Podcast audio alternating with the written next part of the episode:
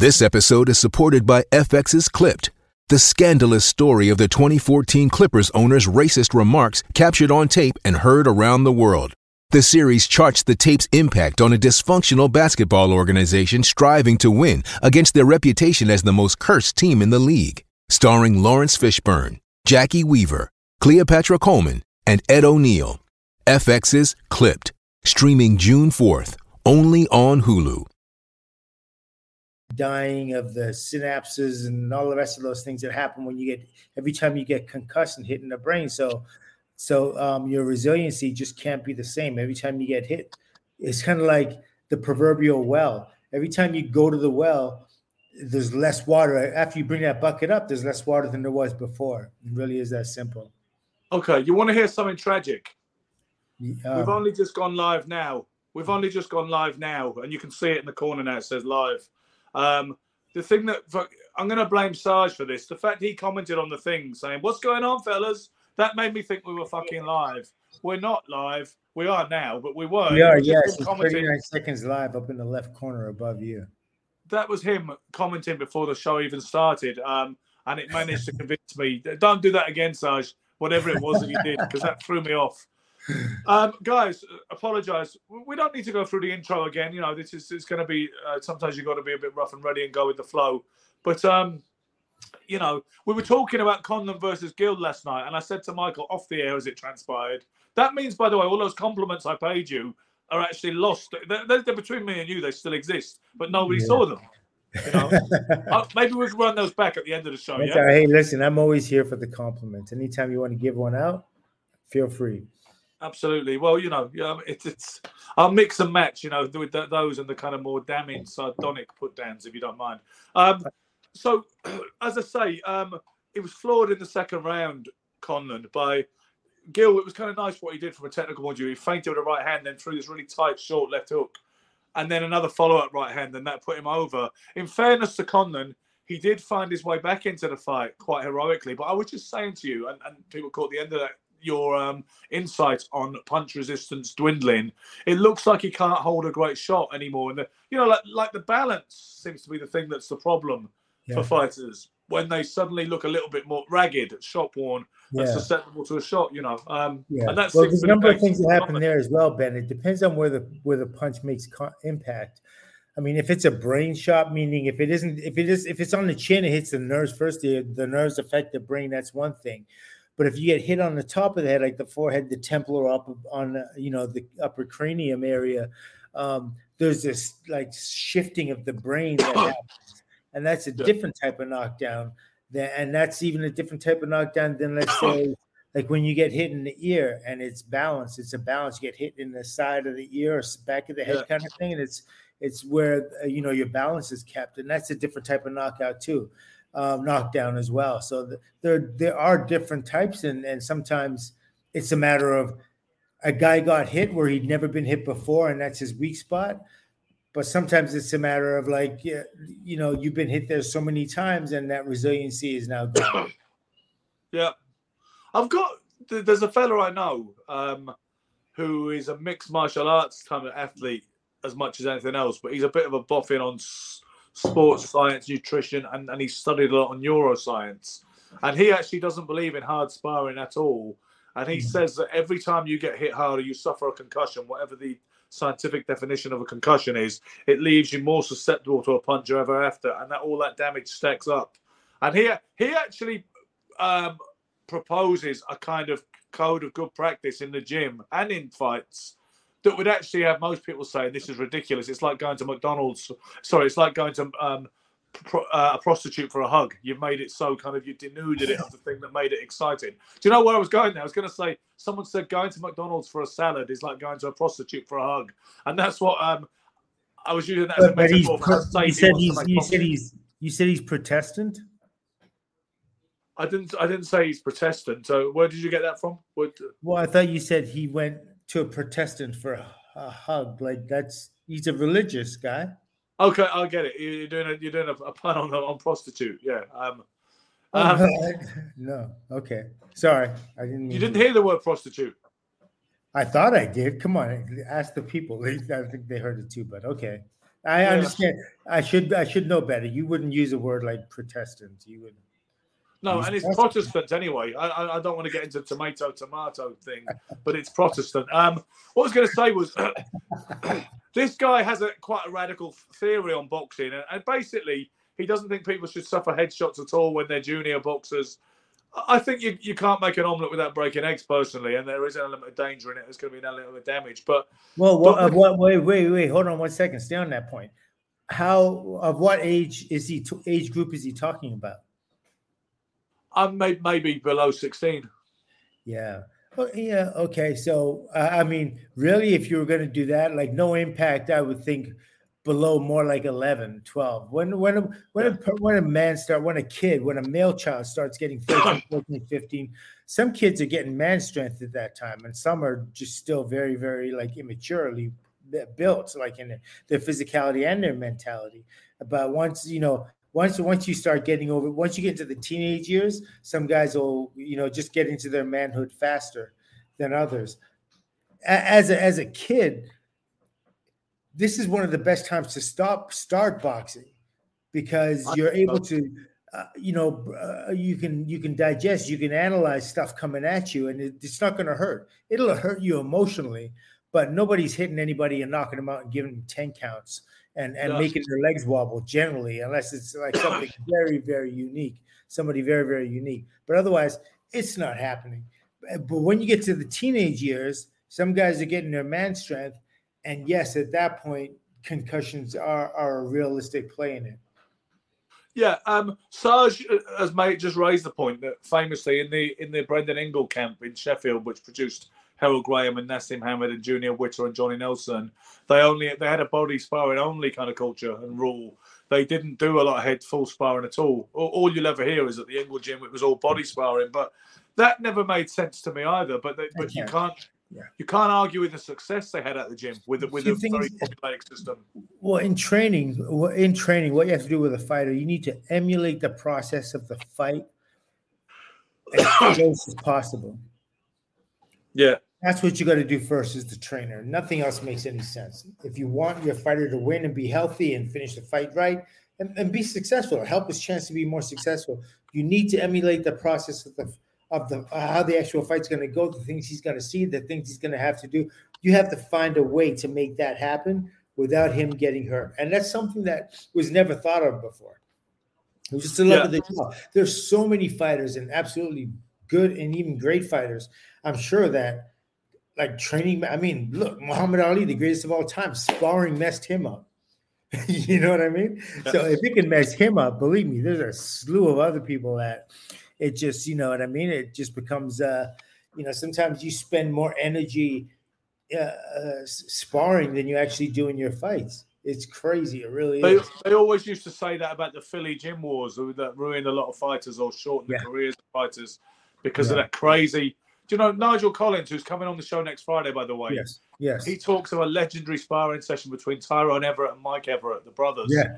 Who brothers. used to go with each other like cat and dog. Yeah. And he said yeah. it would catch on like wildfire in a pre-social media era. Yeah. People would be calling everybody saying Tyrone and Mike are going to spar, and, um, and everybody you know, would would drive yeah. around there to witness it. Uh, and yeah. Like, yeah, I would just say like when you have a boxing gym, every single boxing gym has a hierarchy and so there's there's a guy who leads the gym and there's you know what i mean? And then there's everyone else that follows in line behind. And um, it doesn't matter what weight they are it doesn't matter. You it, there's a, there's a there's this trial by fire. And and every fighter has to go through it. If you want your place in the gym if you want to be respected if you want to find your spot every time you come into a gym that's what's going to happen. You're going to have to like have that trial by fire. You have to go through all these guys and prove yourself. I, I remember when I went to um, it was it was early in my career. Maybe it was in my early pro fights, and I went to LA and I went to two gyms, and I didn't know the culture. I didn't know this culture at all.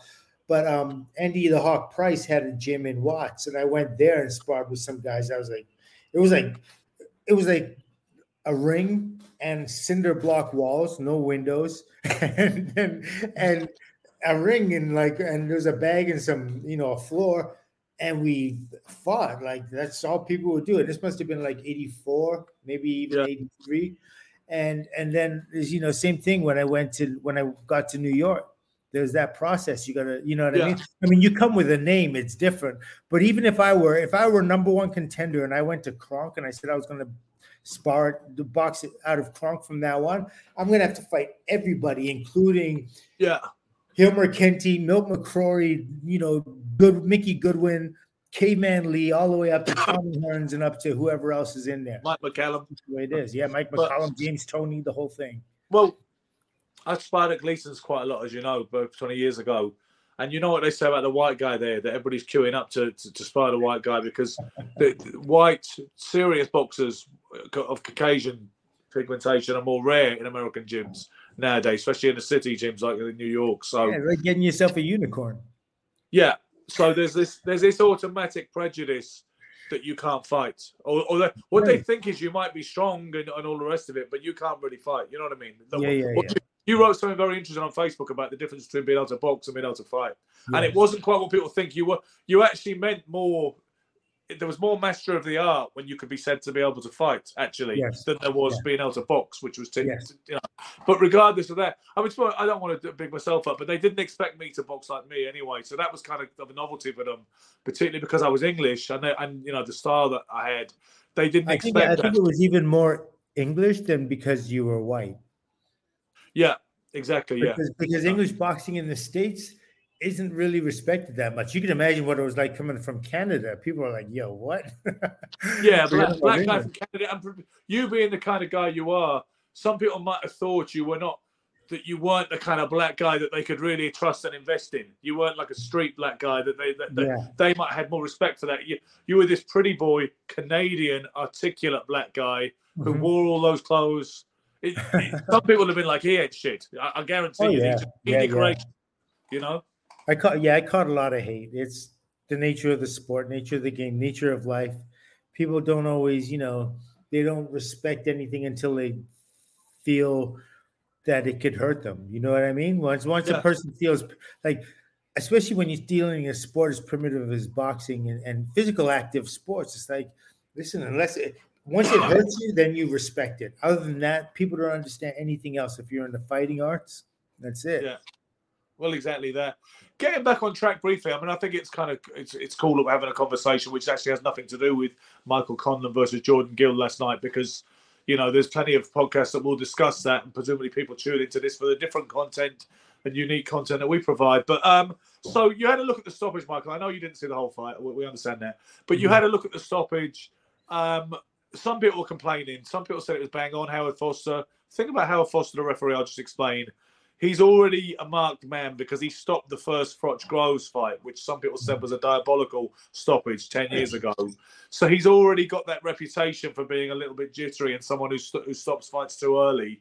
And some people were saying he did it again last night. John Martin, you, our friend in Atlantic City, who was co-organising the, the Hall of Fame thing with Ray McLean. he said it was a terrible stoppage. Howard Foster's one of the worst referees in the game. Matt Christie, editor of Boxing News, said no, Howard Foster proved why he remains one of the best referees in the game last night. Um, what was your take on seeing the stoppage not in the full context of having digested the whole fight? You can always tell whether the fight was stopped at the correct time, generally by the losing fighter's reaction. Uh huh. And so when you look at the fighter's reactions, um, the losing fighter was it Conlan? No, it was Yes, Conlan. Yes, go, go, yeah, go on. Okay, yeah. So Conlan, when you look at his reaction, what does body language say? Um, well, I'm asking you because you watched the clip. Yeah, but I'm asking you because you. He, I'm asking you because that's part of the question. That's part of the, the the discovery we're doing here. You know what I mean? He, he, he didn't. Um, he didn't protest unduly, as I said. I mean, there was a degree yeah. of protest, but you know, like but yeah. when you say that, that that's that's not that's not entirely a yardstick, is it? I, I, understand what you're saying for sure. It's a yardstick when they don't complain, but sometimes they do complain. They should they still should have been stopped, right? Uh, yeah, there's there's times when when that would happen, but the thing is, what it tells you is like the referee has the option of also giving an eight count. Like when was that taken off the table? When was an eight what, count? You mean, you mean a standing eight count when when, when um there's no punches been thrown? Yeah, um, exactly. knockdown. No yeah, knockdown. there's no knockdown, and the guy's hurt. And what happened to standing eight counts? Honest, that no Michael, longer? that's never really been a thing. University and the pros, they did it. Sometimes they, you know what, they did it. Tony Ayala fought in Italy one time, um, and he, the referee stepped in and gave his opponent a standing count. But that that's quite a European thing. It's not. The Ameri- they do it in the amateurs more than than anything else. They do in the amateurs. Um, I, I just don't know if the refs know that that's an option because it's just silly. There's, listen, here's here's my beef with something like that. Boxing is about being hurt. If, if you don't want a guy to get hurt, then why the hell are you boxing and why are you ref? You know, it doesn't even make sense. You're in the ring to hit one another. At some point, you're going to hit one another, and someone's going to get hurt. Odds are that's what's going to happen. That's what everyone pays to see, and You that's know, what, that's what you, and that's what you train to get past. You know what I mean? To be able to handle that. Every time I step into a fight, I know the potential of me getting put on my ass is there. That's all there is to it. Yeah. Yeah, but every fighter knows that. I remember reading the Wrestling Ring magazine once, and the, the justification for a stoppage in a fight in the 80s, I don't, don't recall which fight it was, but the referee said, I didn't see any sense in taking any more punches in a fight that he obviously wasn't going to win. And a reader wrote in and said, I tell you what, why don't we just get a bunch of referees and trainers and boxing experts to decide who's going to win a fight before they even happen? And then that way nobody needs to get punched or anything nasty like that. Yeah, He said, why don't we figure all this out ahead of time? yeah. Yeah. You know what I mean? Like how many fighters? I mean, look, Matthew Saad Muhammad. You could have stopped probably like any of his any of his wins. You could have you could have stopped. today, maybe. and nobody would have argued if you're going by today's standards. What about Gatti Ward back- round nine? came back and knocked these guys out. You know what I mean? Gatti and Ward round nine. You could have stopped that fight. Yeah. Anytime. But I, but I mean, like with Matthew Saad Muhammad, it was habitual. Like he wasn't fighting people that that you know that were um that are fed to him. Matthew Saad Muhammad's fighting real contenders that could Richie Kates, you know, Marvin Johnson, world champs. You know what I Yeah, mean? All these, all these, you know, Diamond Jim McDonald, whoever it is, David Sears, all these guys that were that could crack and hurt you, and they did hurt him. And yeah, Yaqui Lopez, you know what I mean? And he comes back and he stops him. You have to give the fighter the chance. You you can't be sympathetic. You can be empathetic at times if a guy's taking too much. Then yeah, okay. But at the same time, everybody knows what they're in the ring for, and they they know that going into it. And and I understand it, it's sad when someone gets knocked out, and I understand the repercussions down the road. But so do fighters; they understand that it's all part and parcel of the game, and you can't go too far one way or the other. I guess. Sure. Well, well, do you have an opinion on last night's stoppage? You know, as it, as it was. Do you think it was too soon, or do you think it was okay? Um, I, I didn't see uh, Conlan really respond in a way that would make me think he was still in the fight or he wanted more. You know what I mean? I didn't see him. He, he wasn't demonstrative to me. I don't know. Maybe he said something to the ref, but it, uh, physically, um, he didn't respond in the way that I would think somebody would respond if they didn't want the fight stopped. Maybe it's you just I didn't look at it enough. Julian McGowan just said Conor looks shot, which is what I thought. He said I thought Lopez would beat him. Um, Lopez being the guy that beat him in his last fight, by the way, his rhythm is lost, and that's what I was going to refer to. Silk, it's not just the rhythm. I think it's the balance. Sorry, it's not just the balance. I think it's the rhythm as well. I mean, I, I think rhythm's pretty fundamental. I know that you. I don't know said- what rhythm is. What is rhythm? Well, we've had this conversation before, and what you said was you said rhythm is what you got when the going's good. That's fine, but what you need when the going is bad is timing. I still, I, you have an impact on me in the way I think about boxing. There's something I almost feel there's certain draws that something mark don't open because you said something that was sufficiently impressive that it's made me mm-hmm. think differently. But I'm not going to let you replace my whole boxing ethos. I think rhythm and balance is super important. I I think rhythm and balance. It's going to take a while. We've only been like what a year, year and a half or something. Yeah, yeah. We- we've You're you're a tough cookie, but I'll get you. We've been doing this over a year, you know, sugar and silk, and then it became sugar, silk, and stretch. And, you know, and we are building it. We are taking over slowly. We're not taking over. We don't have to. We don't mind the competition. People can coexist with us, but we are getting bigger and we are growing. I'm going to the, as you may have noticed, I'm going to the press conferences now and I'm going to the fights. Maybe, maybe we'll go to Saudi Arabia either Christmas or next year. We can reveal at this stage, but Yeah. we will get there. But no, you know, um, I, rhythm to me is just I, I need it to box. You know, I needed it to box. I needed to feel that with that rhythm. So, so Uh, like with when you say you need rhythm to box, does that mean you have music playing in your head? Do you know what? Almost silk. Almost. Yeah. Almost felt that way. Really? Almost. Yeah. Maybe that's what I was lacking in my career. That's probably why you weren't as good as me. But but listen, um, I want to move on to Ryan Garcia talking about boxing styles and rhythm and everything else. He um, got the job done last night, which obviously will imp- be important to him to rebound from the, the KO loss to Gervonta Davis in the massive fight earlier this year. Well, But- I don't think anything can erase that. But only uh, even if he beat even if he beat Davis, it's not going to erase that. So this one Um, I- certainly isn't. Well, I hear what you're saying, and you know what? I think the, the jury is still out on him looking at the consensus of views this morning because um, Ryan did what he had to do, you know, and he had it like as you said off camera, he had a kind of pretty basic, predictable hands up, chin down Mexican, come forward Mexican in front of him. What some people were, were making a deal of is that rounds five or six or seven, I know that um, whoever the um, the guy who scores on television for whatever platform the show was on had given the rounds five, six, and seven to Duarte.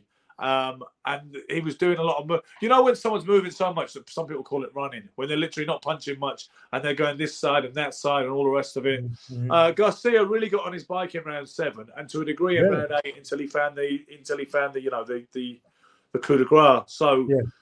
I don't think it's made me feel any different about Ryan Garcia. To be honest with you, I think he he is he is a very talented guy, right? Offensively, he's got a lot of flair. He's got great hand speed, and he has got power, and he has some boxing ability. But there are still some amateurisms and some frailties, I think.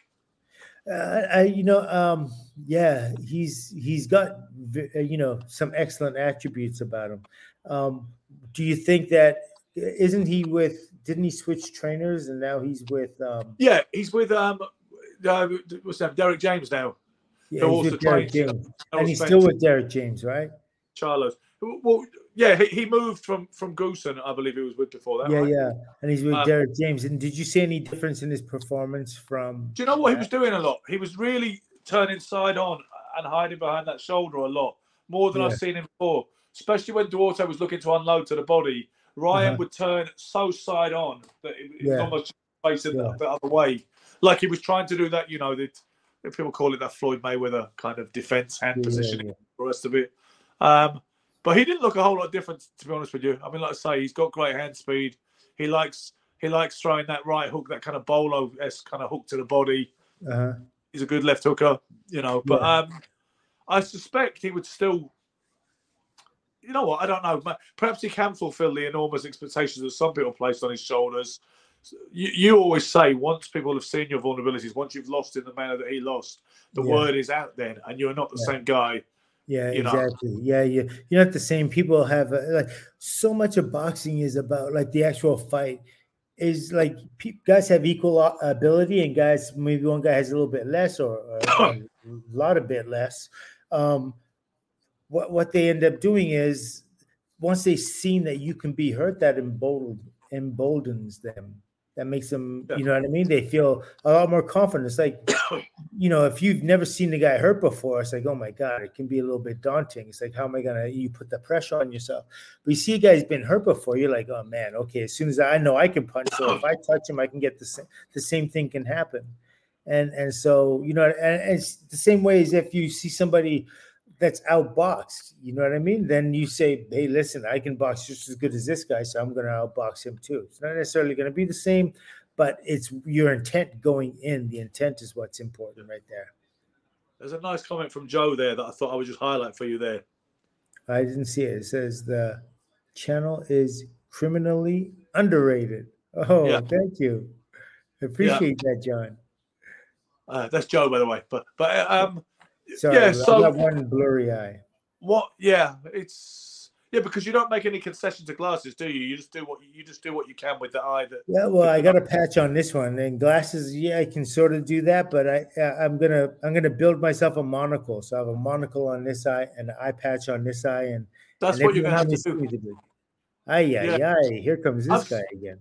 I've said it before. I, I, I say it a lot, but I actually think you look better with the eye patch. Than, I look at the old Silk in his prime, supposed Uh-huh. prime pictures. I think you look better now and cooler now. There's something you've got going on.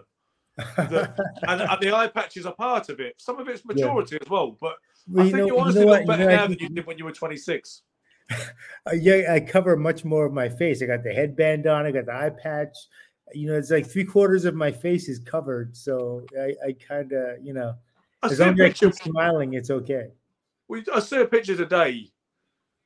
The caption of it was you with the straight blonde hair look, that more peroxide blonde hair look, and you had you were doing a you had gloves on, shirtless, and it said the fight is only over when you stop punching or when you stop fighting, whatever. Yeah. Yeah, yeah. When yeah. was that? Because when, when did you do that shoot?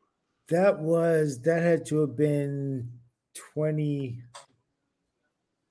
21, I think. That It's Kaley Cuoco for Priceline. Ready to go to your happy place for a happy price? Well, why didn't you say so? Just download the Priceline app right now and save up to 60% on hotels. So, whether it's Cousin Kevin's Kazoo concert in Kansas City, go Kevin, or Becky's Bachelorette Bash in Bermuda, you never have to miss a trip ever again. So, download the Priceline app today. Your savings are waiting. Go to your happy place for a happy price. Go to your happy price, Priceline. Was that for the Chris Hemsworth? Two years part? ago, yeah, two years ago. Yeah, yeah, it had to have been two, two, three. The shape, the shape that you're in is just ridiculous in that shot. It's just unbelievable. Uh, you know. Yo, but but but let me just say, the last three years have been hell for my body because I gave up the gym and I just wasn't as yeah. consistent. So so now yeah. it's about me having to do it like purposely. I I'm not getting getting it done because I'm working with somebody. Now I have to purposely cut out time during the day to do it, and it's a whole different beast. So I understand yeah. people's issues when they say, you know, I don't have time to work out, or sometimes mentally you're just not there. It used to be my job, whereas you would get up and you would work out with the, your clients, and so you're naturally by, you know, you, you're naturally in greater shape. But now that I have to cut time out of my day to do it for myself, it it changes it. It changes it. It's harder. Yeah, I hear you. I mean, um, so I want to talk to you about Garcia and his um, managerial promotional situation. It's yeah. it's been well publicised in the weeks leading up to this, and certainly on Fight Week that there's no. Oh, sorry, sorry. Did I say? Did I not say thank you for the compliment? Thank you. You did. You, you did say thank you for it, but but but it's worth doing it again because that can interrupt the flow and stop things going as slickly and as tightly as they could otherwise. That's you know because it, it you know what does I feel is, like is that is that my mo? Ah, yeah, it's kind of yeah. It's it's a part of what you do, but what the fuck, eh? I mean, see, because I can be really professional, other times I can just be very kind of free swinging. But um, what I'm gonna say, they made it was they made no secret of the fact there's no love lost between Ryan Garcia and Golden Boy, i.e., Oscar De La Hoya and Bernard Hopkins. He was saying Bernard Hopkins said something to him um, on stage, you know, kind of belittled him to some degree and said what he thought Ryan's problems were. Yeah. And yeah. Ryan got up there and said, "They don't make these calls. They don't make the decision about what I should do or when I, when I should keep fighting or whatever." Uh, he said, "My team makes that, my coach, and all the rest of it." And do you remember what he stuff. said? Do you remember what uh, Bernard said that set him off? Somebody could probably tell me what Bernard had said, but it was I only saw the end of it, but he was saying, "Oh, what? Don't you think I know something about boxing, having been, you know, around in it this long?" He was trying to give him advice, and obviously Garcia found it patronising. But Oscar said that Ryan wasn't even returning his calls in fight week, and Oscar said, "I'm genuinely worried about his mental state." There's a very uh, telling picture of the two of them together last night. But after the fight, didn't uh, Ryan Garcia wasn't he upset that they didn't end up at the press conference with him afterwards? You're after talking the, about the Gervonta Davis fight. You're talking about the Gervonta Davis fight. Yeah, he was. Yeah, exactly. So the seeds of it happened then. He thinks that they wanted Davis to beat him, um, or he accused them of that, and, and he accused Why? them. They, they have a stake in him. Why would they want him beat? Well, sure, but he accused them of, of, of serving him up to Duarte and hoping that Duarte upset the apple cart as well. You know, it's sometimes there's things going on, aren't there? You know, where people... you know in this world that that sensationalism or whatever they call it when you know, everyone's like somebody's always on the down low doing something to somebody behind the back. It's crazy. It's like just accept it for you know, if you know what it is, then deal with it. Apparently, according to Joe, Hopkins said he'd decide when Garcia retires, which obviously he won't do, you know. Um, oh, Julian was... says Julian says I loved Oscar as a fighter, but outside of his career, his own career, he's cringe. I mean, where, where do you stand on De La Hoya Silk? I mean, do you, do you, as fighter and as a man, do you you a fan? Um, I, I was. Uh, I accepted him. Like I saw him as a real talent when he came up. Like he was, uh, you know, when they create an image for you, or you have an image and they take it and they put it out there, they they blare a lot of stuff. You know, like the most the most obvious and um, things of interest, things that'll sort of like you know like fish hooks that'll pull you into him. So so you know they'll you know he's he's a good looking young man. He's he's polite. He speaks very. He's non boxerish. All that kind of stuff. They Yeah. with that, and um, they, they didn't really talk about his grit and his fire and his fight, which he had all that ability. You know what I mean? He had a lot of Yeah, like. Sugar Ray Leonard. Well, I wouldn't say Sugar Ray, but What you don't think he was very corporate and very sellable to mainstream America, but oh, and it threw Sugar people Ray, off the, uh, Sugar Ray, threw people- absolutely. Sugar Ray, it threw absolutely. people off the scent. It threw people off the scent of the savagery inside of him. Uh, I, I just like in terms of ability, they weren't the same. That's Who sure. said that? Who said that? I Nobody thought you said that. You said like Sugar Ray. I yeah, saying that he's got one kind of very poster boy image, but behind that he's a ruthless motherfucker. Nothing to do with but, ability. but I don't think he's. I don't. Parallel. I, I don't think he's as ruthless as Sugar Ray. Like Sugar Ray is like elite level savagery when he gets to that. When he gets to when you when that bell rings, this is something else altogether. I think. I think De La Hoya questions himself. De La Hoya questions himself until he until something happens that that supports how he feels. Sugar Ray Leonard feels this way from the bell, first bell. It's it's almost psychotic. Like yeah, okay. just- I, I, I was just drawing a way comparison to the. I was just drawing a comparison to the pretty face being misleading thing, but I think we've got too deep into it. You But you know I don't talking- it on but you see what I- you see the point I'm making, the the difference between the two, though, right? Okay, so keep going anyway. Because because uh, I interrupted you in the in the middle of that to make that quick point. Yeah. Well, um, I don't know. Do I remember what I was saying? But No, but, you don't. um, Um, Yeah. but what yeah, you were I, I I do luckily. And you do that on purpose too, knowing that I forget. So you interrupt, I interrupt. Yeah. The um, that- Listen. have you ever have you ever heard that? Have you ever heard that that joke about the interrupting cow? No. Moo, Yeah. moo, Okay, yeah. moo. Listen, let's just be thankful. Just be lucky that Gary's not here this week. You know, that's that's the whole new level of interrupting um, between the Yeah, three of us. But um, I was going to say no. What you were saying was that you, you were talking about Oscar and, and how you felt about him. You were saying that you Yeah. understood the marketing behind him, even though in actual fact he was he was a really da- he was a damn good fighter, and he was and he was a, and he was a, a finisher and, and a guy who was capable of of being spiteful in the ring as well. And I don't know where you were going with it after that because I interrupted you. yeah. So I asked you where you stood on him. What do you think of him these days? Because obviously, to some extent, think he's been these that- days. Yeah, I don't really know him these days, but so I don't know what he does promotionally. I don't know. You know, I understand it's very successful with Bernard Hopkins. They do. They became the you know dynamic duo kind of thing, and and they put promotions together. I don't even know if they have any other fighters besides Ryan Garcia. I'm sure they must. They do more than just. uh, they do, but it's almost like he's their flagship fighter right now. You know, um, Yeah, Oscar has been lampooned in recent years because of the cross-dressing thing. You know, the cocaine abuse, the self-confessed alcohol, Yeah, alcohol yeah. and drug abuse, Yeah, and the fact that you know the fishnet tights and the cross-dressing and the hookers.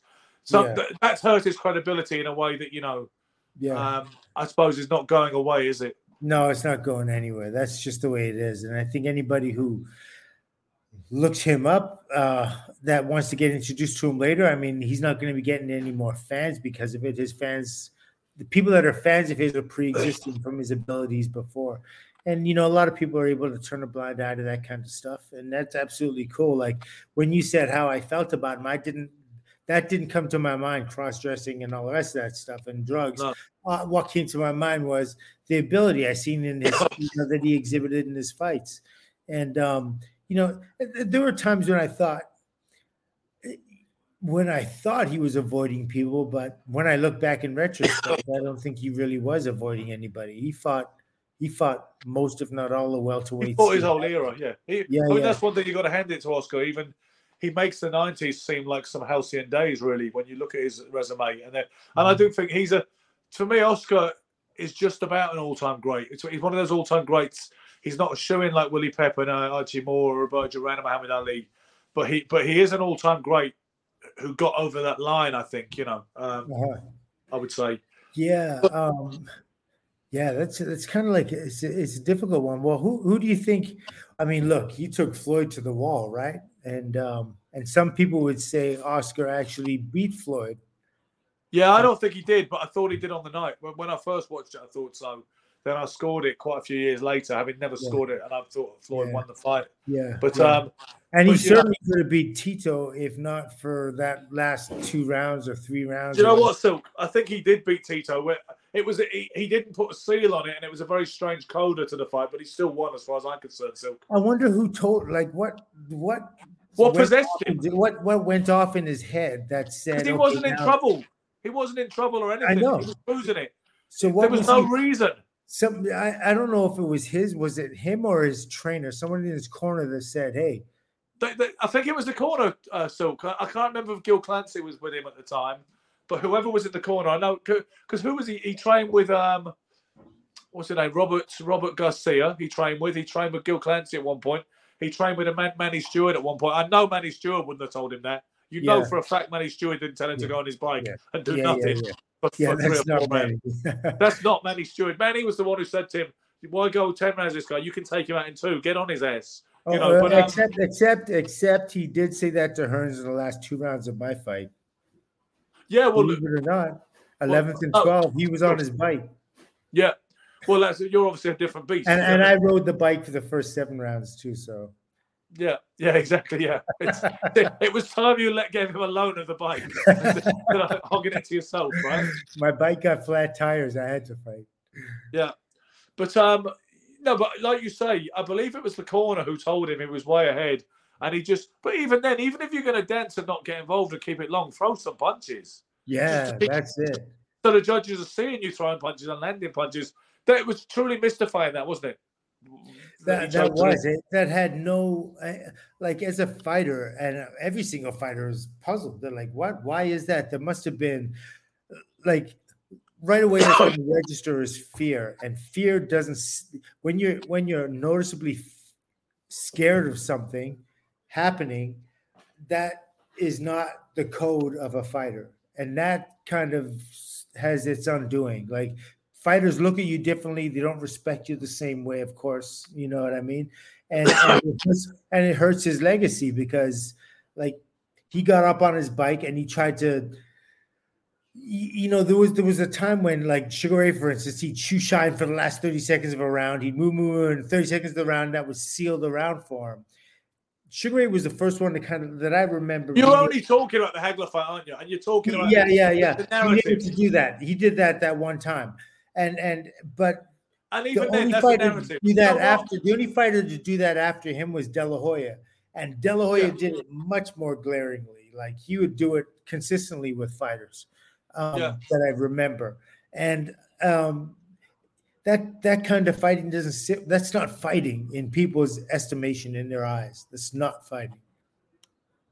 Do you know? so Can I tell you what I saw? To tell you what I saw on Friday night at the York Hall in Bethnal Green, which is a legendary, you know, East London boxing venue. I went to cover the show. It was a Frank Warren Queensberry show, and the main event was a European, a vacant European title fight. Okay, between the British lightweight champion Gavin Gwynn from Wales and a guy called Emiliano Emiliano Marsili from Italy. Now, Oh yeah, I know him. the Italian was four, is 47 years old, nearer to 48 than he is to 47. Wow. But he was undefeated in 43 pro fights with 42 wins and one draw. Okay. Yeah. And obviously, people were thinking, I'd never seen him box, to be honest with you, but um, people were thinking this was a joke. And, and, and not to mention that Gavin Gwynn is a massive lightweight. He's like a modern lightweight, looks like a light middleweight, right? Uh-huh. and, and the other guy just looks like a like an old older guy who, who really is a who really is um, a lightweight. Uh-huh. This guy, Marsili, was like it was like watching Willie Pep. He boxed rings around Gwynn for seven rounds and pulled out with a with a with an injured shoulder. Um, And uh, pulled out rounds- pulled out with an injured shoulder. Gwynn could not touch him and was chasing shadows all night. The angles, this guy went this way, went that way. He was trying southpaw lefts and then, and then coming off at an angle. He was he was chopping him with a hook and then running away to the side. He could not get. And then when he was on the ropes, he was ducking and diving and wouldn't stop coming back with punches. I've never seen such engine and such legs on a 47 year old man. It was it was absolutely unbelievable to be honest with you up close. And, And, he uh, quit. Huh? And he quit. Quit with an injured shoulder after after seven oh, eight rounds, I believe it was. And how many rounds was it? Ten round fight. 12 round is a European title fight. It was twelve round. And and why? And he quit because of his shoulder. Like, did you see him injure it? Did it look? No, bad? it came as a total shock. I did not know what was going on. Thought it was a big, and he would have become the oldest man ever to win a European title ha- had he had it come off. I don't understand. So which which hand was it? Was his lead hand or Do you know what his lead hand? He's a southpaw, and it's his right shoulder. Yeah, so it was his right shoulder? So it was his lead hand. yeah. But that's like how you. I don't understand how you quit. Like at any point in boxing, like if you have your consciousness about you, I don't understand how you quit.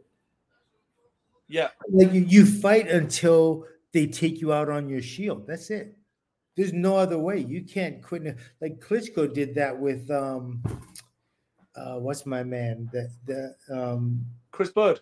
Chris Byrd. Yeah, like that's like that's insane. How do you do that? It doesn't make And did you ever sense. see Danny Williams? Did you ever see Danny Williams, the guy who knocked out Mike That was Tyson? amazing. When his right arm, he knocked the kid out with the left hook, right? Left uppercut, yeah, kind of a left uppercut. Yeah, left uppercut kind of thing. Yeah, I, I That did was see unbelievable. That was- and his his it was all it was dislocated. You could see it was out the socket and it was just hanging there.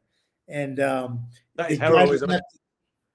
but but you know it was very easy for him to quit if he wanted to. And Nobody would have had a problem with him, you know. But yeah. you know, but um, what happened to Chris Byrd? We still going to get him on the show? Are we going to chase that one up and still get him as a we'll get him. Oh yeah, we'll definitely chase Chris up. Absolutely. for sure. I think we should do because is is, it, is he the only no show? Was it no, him and Lewis Del Valle, right? Lou Del Valle with the two. Yeah, shows. Lou Del Valle. Um, yeah, Honey Boy, Honey Boy. We'll get him too one day. We'll get them all back. It's okay. We'll get them all. Well, we- we were saying, you know, um, so so you say we've got to actually go to Los Angeles to to, to, to get Sugar Ray Leonard. Is that what we're going to do? Yeah, I think we're gonna have to. Okay. Uh, Ju- Well- Julie McGowan, McGowan asked a question here, but I can't see it. Can you see it? It says Because Michael- we've made.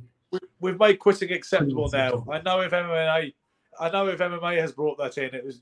I, I know. I don't know if MMA has brought that in. Difference, of course. He said basically we've made quitting acceptable in today's boxing era. Yeah, uh, that you know, is it maybe it's one of those like everybody's so like into themselves, like like they um, it's survival. They're thinking survival and not, like when you when you take on a sport and the noble art like boxing is, or even MMA and, and other fight sports, your character is what you are protecting even more than your chin. More than your chin, you protect your character. Because once your character's gone, everything's gone. You see guys, they'll lose their chin and everything like this, but they have they show great heart and they're respected when they're finished. In some ways, it almost seems like it's a bit like being in prison. Like they say, as soon as you give up your self-respect or, or your certain certain Yeah, amount of yeah, exactly. It's- it's- yeah. in there. So as soon as as soon as that character, as soon as they sense a weak character, a weak, Yeah. eh, you know what I mean, like that that. uh I don't know. I'm, I'm searching for the word because I search for words. That's what I do professionally now. Yeah. Um, but but when you when you don't, you know, dig down and show that heart and show the grit, show desire, show the will to win. It's not important to you. So they think you're just you know you're just in there for well you you know that's what you do when you just want to make money. Well, that's what we, Yeah. we you know while the going is good. Yeah, hey, look at me. But as soon as you hit the rocks, you know you don't know how to handle the hard times. But that's what a fight is all about. Every anybody who has a string of like just easy fights, you know that they've avoided people. They've avoided Yeah. some. They've avoided a certain t- element, a certain type of fighter, and you can't wait to see them fight somebody who's at par with them in terms of ability. And I think that's why a lot of people have a problem with with Mayweather because he never. He may have been more talented than all the other guys he fought, but he never fought them. He never fought anybody that had the amount of talent he did. Like Duran and Duran, Leonard, Hearns, Benitez, you know, all those guys. They're pretty. They're pretty close in terms in the talent pool, right? Yeah, yeah, yeah. But but you look at Mayweather. Okay, so he's gifted. He's fast. He's got the great defense. He's you know he's in incredible shape. He has all those things. How many of those other guys? He had like an incredible amateur background. How many of those guys did he fight that had that as well? De La Hoya. You know what I mean? And a lot of people thought De La Hoya was past the, you know, a little bit past his thing by that time. Yeah, I mean that that was the that's always a knock against Floyd is that he always had to be the upside. Yeah, no doubt time. he's talented, right? There's no doubt Floyd is talented, and because well, the thing if is, he wasn't, if he wasn't, he wouldn't have beat the guys he beat. Definitely talented, but we just don't know how talented because he never fought anybody yeah. great at the time when they were great. Well, you know, it's if somebody said to me that Floyd Mayweather is the best fighter they've ever seen in terms of the skill set, they've never seen anybody better than that. I, I, I can live with that appraisal, but but but greatness is a different thing. And that, I'm not saying he's not great either, but you know what I mean. There yeah. are fighters greater than him because of what you just said. It's um and it is a different thing. You know, when Leonard, you know, Sugar Ray Leonard, when he came back to fight Marvin Hagler, he just had to know that was his destiny. He really he didn't need money or anything. He, he might have needed the limelight, you know, psychologically, but he he had to know if he could beat him or not, and and he didn't care what he had to endure to find it out. Whereas Floyd never had those impulses. It, it wasn't about that for Floyd. That wasn't his gig. That wasn't his. That wasn't yeah. his trip. You know. Yeah, yeah. He'd never take a challenge like that. Never in a million years. Not ever. No, not ever. No, not ever. And, and you know what? And his whole camp was about that. And he listened to his camp. He listened to those guys. So uh, because he listened to his managers and promoters, yeah, he was successful. He made money, all the rest of that kind of stuff. But it's also going to hurt his legacy that's part of that's the acceptance of that's the acceptance of going the way he went. You know there's there's you know what i mean? There are there are fighters that didn't accomplish nearly what he accomplished but they're more beloved than he is to them because of the the people can relate to the heart the effort the struggle the you know what i mean? The pain all the rest of that kind of stuff and that's someone like Montell Griffin someone like Montell Griffin would say uh, legacy don't pay the bills. That's all he'd say. And, and he he talks about Floyd, you know, the way he never lost and was in three of the three of the four biggest gatebusters of all time. He said that's yeah. goat shit. That's goat shit right there. And that yeah. some people look at these statistics yeah. and numbers and the money, and that's all. That's yeah. That's money, money is not go- money's not goat. No, but money. He's the greatest money making boxer of all time. Absolutely. I admire that ability. I admire that intelligence. That you know what I mean? The the ability to do that is off the charts. You know what I mean? So he manipulated the, you know what I mean? He he was in control of things and made things happen. And that's what everybody wants in this world. And you know want, what? The problem we got now is the problem we got with boxing. I figured I thought about this the other day. Uh, not that it was a, a, particularly a new thing that occurred to me, but we have got too much fighter autonomy now. I decided because that is where we've got with fighter autonomy and fight. But you couldn't be in other sports and pick pick your opponents as much. You couldn't. you just couldn't do it. You'd have yeah. to. And in the amateur in amateur boxing, you could you can't do it. I think ben, we, ben. fighters being able to pick and choose who they fight with their teams. If we yeah. want it to get better, we've got to have them. We've got to have more shackles on them. We've got to actually ben, have, have, have fighters look when i started fighting boxers were not allowed to promote their own events. That's just insane. Yeah like, you could be a boxer where could you be a boxer and a promoter? That's, that's like that yeah. just makes absolutely no sense on any level you know what i mean? Because everything's you're doing everything. You're one you're employing the ringside officials. You're you know you're you're in bed with the athletic commission. You're you know you're providing you know you're paying for people's flights in and out you know what i mean and and you're also you're also paying the WBC, WBA, IBF, whoever it is, all those people that are making the fight happen. That's what happens when when a fighter is a promoter like Canelo, like all those other guys, Floyd, all those other guys that were fighters. You know what I mean? It's supposed to be separate, and I don't know when those uh, when those things converge. I don't know when it went from diverge to converge. Do you? Yeah. No, well, not entirely. You know, the first fighter I remember trying to take control of his own career in this country and making a big deal of, of being promoted by his own promotional company was actually Audley Harrison, who yeah. won an Olympic gold medal in 2000 yeah. in Sydney and, and, obviously had a lot of hype around him for that reason. You know, a lot of expectations placed upon him. He signed a million pound contract with BBC Television. A million uh, pound? Yeah, a million. Uh, this is in the year 2000, okay? Wow. He signed a million pound contract with BBC Television for 10 fights. So they're basically giving him 100 grand a fight. But the trouble was, you know what happened, Silk? What? He fought guys left a little bit to be desired. His performances, and that's okay if you're flattening them like Mike Tyson and you're squashing them like like cans of diet, empty Yeah. cans of diet Pepsi.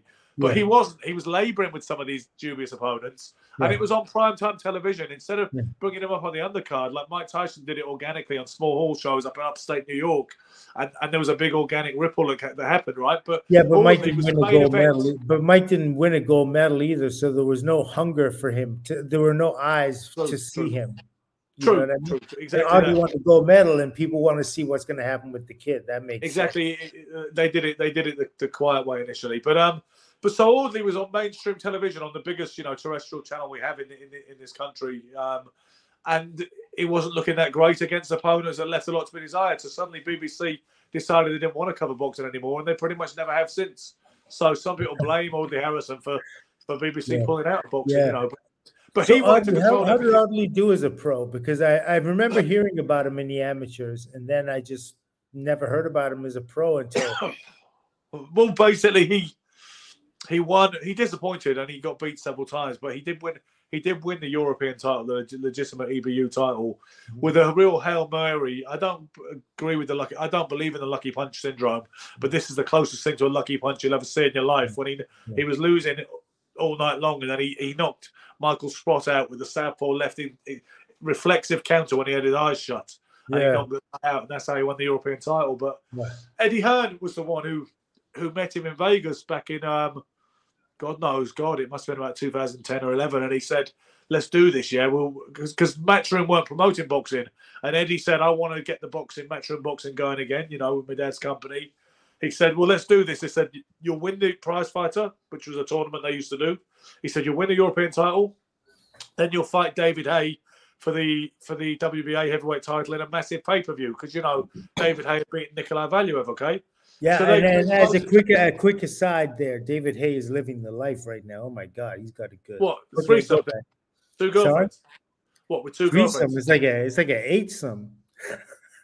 well, I thought I thought he had two two girlfriends. Was what it was. Well, he has that too, and eight others. uh, But it's incredible. I'm like, oh my god, he's living the life, and and he's like in somewhere tropical. I don't know if it's the Dominican Republic one week and like tour. Oh, yeah, Haye's done all right, and he's always been able to pull a bird. I heard he, I heard it. Spencer Fearon top of when he was in Las Vegas with David Haye. It was very kind of what reminded me of the kind of Eddie Murphy mafia stories I heard, where they just literally go down, see a bunch of babes, and be like, "Okay, you, you, and not you, uh, and you," and that's how you do it. And let's go. And that was the way he used to roll. Oh, Yeah. still does clearly. You know. yeah, more power to him. Good job.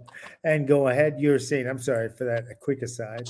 So, so Eddie actually made Audley Harrison the kind of linchpin of his early assault with relaunching matchroom boxing.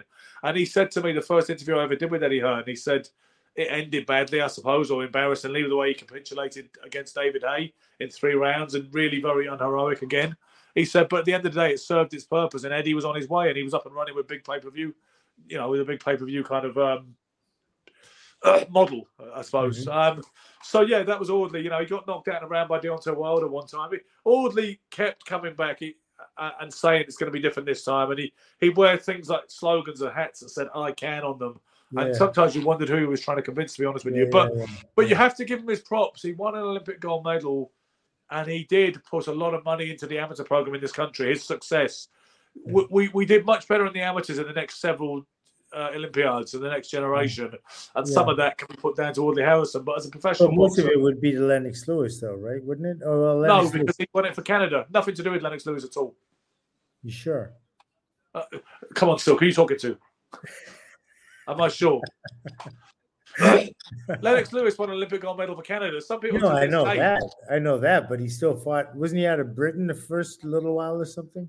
He was, but you're talking about Olympic success and people investing in things because they see the amateur success. It's based on winning in the amateurs when the people are plow money into the amateur program. No, but but when he fought, eh, where was he born? He born in Jamaica? No, he was born in West Ham. Oh, so he's born in England. Yeah, and then he moved to, you know, I say to Canada. Canada, and then he Yeah. came back to England. Listen, I believe he's British, absolutely, yeah, and he fought out of Britain as a pro. But when Audley got loads of money planned into the amateur program because he won a gold medal, if you hit those targets, certain entities will put money into the amateur program. They don't Sure. give a fuck what they do in the pros. Yeah, yeah. It's not about that. So no, Yeah. it's not down to Lennox Lewis. It was down to Audley. but but there are people to this day who will tell you that um that, that, that Lennox Lewis is not British. That some people still won't accept him over here. The diehards. Well, they still say he's a his Canadian. who's- accent is British. No, it isn't. He sounds Middle Atlantic. He doesn't sound British at all. What does he sound then? He sounds like American more than anything else. But he's got this real. Mid He does not sound American. Not even remotely American. British people on this program, please, please help me out. He, sounds sounds- nothing American. He sounds nothing American. That man, no, no. Come on. Listen, um, this is what happens when someone has got like an Americanized accent. To you guys, they sound English because you're because you're not having them as Americanized. But to us, they don't sound British at all. He sounds like Elizabeth Taylor, says Sarge. Lewis left UK at 12 years old, didn't he? He he had more of a Canadian accent than a British one, honestly. Oh, He did not sound he does not sound at all English, honestly. Trust me. Well, I think I would know, as I think you would know, but hey, okay. Can anybody make a more useful contribution than he sounds like Elizabeth Taylor? I should have realised that was Sarge. Thought it was someone else. Elizabeth Taylor. That's funny. Oh man. Unless you're Premier Korea, he's British and he's bad. Look, Sarge, I'm not interested in it right now in your opinion on how Lennox Lewis sounds. You, you've had your chance and you blew it. Can someone else back me up that Lennox does not sound at all British? He doesn't sound like he's. From London. Just said that he did, right? No, he didn't. He said he has one of those transatlantic transatlantic accents like Elizabeth Taylor or Elton John, but he's talking bollocks. Elton John sounds British. Elton John sounds British. Lewis sounds like Silk. Thank you, Joe. Lewis sounds more like Silk. Exactly. Then Stop it. No, he doesn't. He, he certainly doesn't sound English. I'll tell you that, mate. He does not sound English. Not, When not at I all. hear him talk, he sounds English. Definitely. So you think he sounds the same as me? Yeah. No, I mean you're a little bit like you know. I mean, look, you're um, even like your your the way you talk reflects your lifestyle too and your experiences, right? So so you speak a certain way. Um, Lennox has a much more of a um, like he hasn't he hasn't had a hard life kind of way, like the way he talks. It's a little bit more posh in a way. Like he picks, he chooses words, even though they're not elaborate. You know these Trust me, honestly, he, he's got a total mid-Atlantic drawl. And it, he listen, he grew up in Canada for all those years, so he obviously wasn't going to sound English. He was a grown-ass man when he left Canada, so he already had a he already had an across the pond accent, no question. Okay, well, hey, listen, I'm gonna, I'm gonna, you know, I'm gonna dig some footage up, and I'm gonna, they're gonna talk to him like the HBO footage, and you hear him talking, he sounds absolutely English. Anyone that says right away, hear this voice, I put her on play, they say, oh, he's from England. Um, I don't think you would, like I say, because that was one of the big problems. That's one of the big problems with him over here. If he'd have sounded like Frank Bruno, people would have embraced him more, honestly. Because my dad said to me when I was, I used to say when I was younger, I didn't think he was British, and my dad said just because of his accent, that doesn't mean anything, you know. He said a person's accent is irrelevant to where they're from, you know. So, um, and he said that because Lennox did not have a British accent, absolutely not. Did not have an English accent. But um, Okay, well, I. I mean, this, uh, yeah, there's no need for us to. This shouldn't be the thrust of our. Uh, argument. Yeah, we, we, we've argued about so many things. This is probably one of the most Yeah, topics. you're you're quite a you know you're a bellicose individual. You're quite argumentative. I never I never thought you were that before. So, so are you though. You you are as well, and I think you, No, no, no, no. I'm a, I'm different. I'm a little more contradictorial, kind of. Contrarian. You're argumentative. That's different. well, it would be, wouldn't it? I mean, you you are that guy. You'll be like, play it again. Last week you're gonna play that video again, and I'm like, well, I can't even see it, so God knows what we're proving at this point. You're the only one who can see it, but you're like, play it again. So I think you are a very determined individual as well, and very focused No, on what no, you no, think. is not right. determined. It's just that I, you know, I believe that you're not seeing what you should be seeing properly. or hearing on occasion, as the case Yeah. may be. Yeah, as the case may be. Do you know that, that's a pretty cool denouement? I think actually we're getting we're closing in on uh, 59 minutes, which my voice is a little bit challenged this week. I've been coughing all weekend. I don't know what it is, Yeah. but Well, listen, if, if your throat is sore, what you need to do is take yourself to Koreatown and you need to buy yourself some of this grapefruit grapefruit tea juice. And if you get yourself some grapefruit tea juice, see this right here. Yeah.